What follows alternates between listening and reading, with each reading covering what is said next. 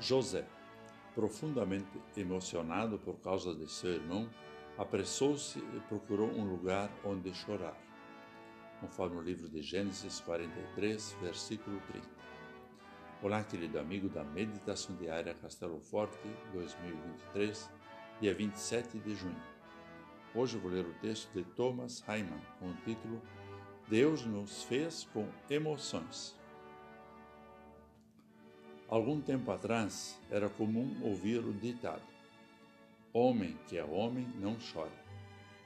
Que frase infeliz e cheia de preconceitos. Deus fez a todos nós seres repletos de emoções, e negá-las é fonte de sofrimento e até de adoecimento psíquico.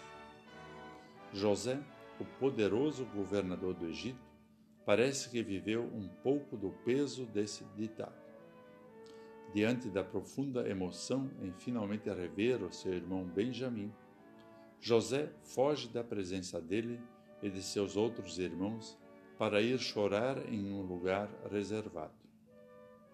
A história bíblica relata que José desejava ainda se manter em sigilo diante dos irmãos, motivo pelo qual sua forte emoção não poderia ser revelada.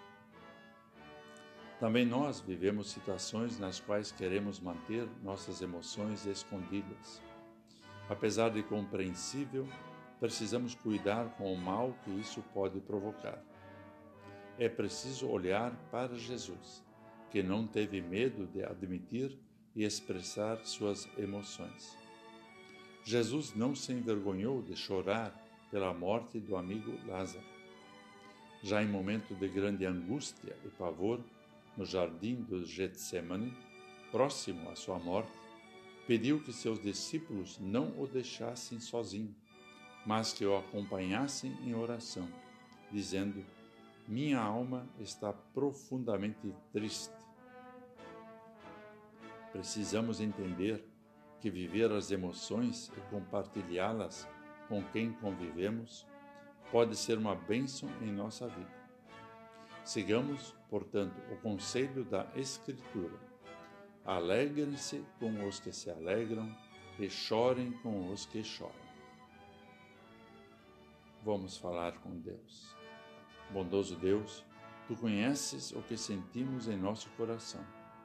Acolhe e consola-nos nos momentos de tristeza, medo e angústia. Dá-nos a alegria e a paz que vem de ti na certeza do teu eterno amor e cuidado. Por Jesus, nosso Salvador. Amém.